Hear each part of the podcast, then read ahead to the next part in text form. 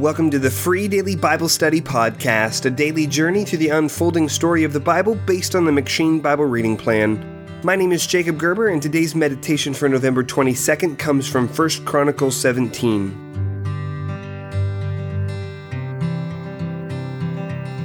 As we have seen already in our study of the Chronicles, this retelling of Israel's history centers on the person of David. The heavy emphasis on David does not suggest that David himself is the high point in the history of Israel, so that everything following David's life is downhill. Rather, the emphasis on David points forward to the new David, the offspring of David, one of his own sons, whose kingdom would be established forever, as Yahweh promises here in 1 Chronicles 17, verses 11 through 14. Now, if you compare 1 Chronicles 17 side by side with 2 Samuel 7, you will see small variations in the wordings. But for the most part, this is an identical retelling of the story, except for one crucial detail. In 2 Samuel 7, verses 14 through 15, the description of Yahweh's covenant with David included a promise that Yahweh would chasten David's son, but that he would never withdraw his covenant love and faithfulness from David's son completely.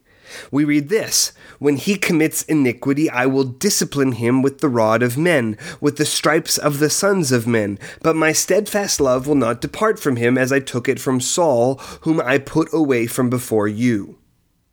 In 1 Chronicles 17, however, only part of this statement is included. In 1 Chronicles 17, verse 13, we read this I will not take my steadfast love from him as I took it from him who was before you. Why? The omission of this statement about Yahweh's discipline lines up with what we have already seen of the chronicler's account of David. His interest is not compiling all the evidence necessary to build a case against David and his house, as in the books of Samuel and Kings.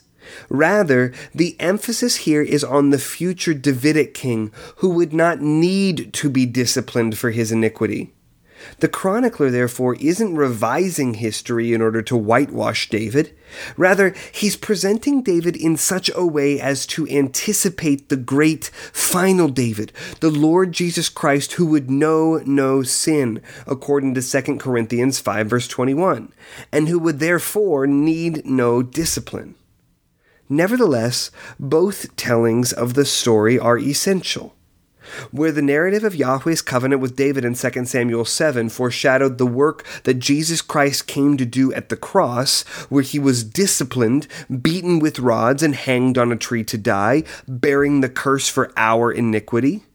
The theology of the Chronicles anticipates the eternal kingdom that Jesus would establish by the work of his life, death, and resurrection.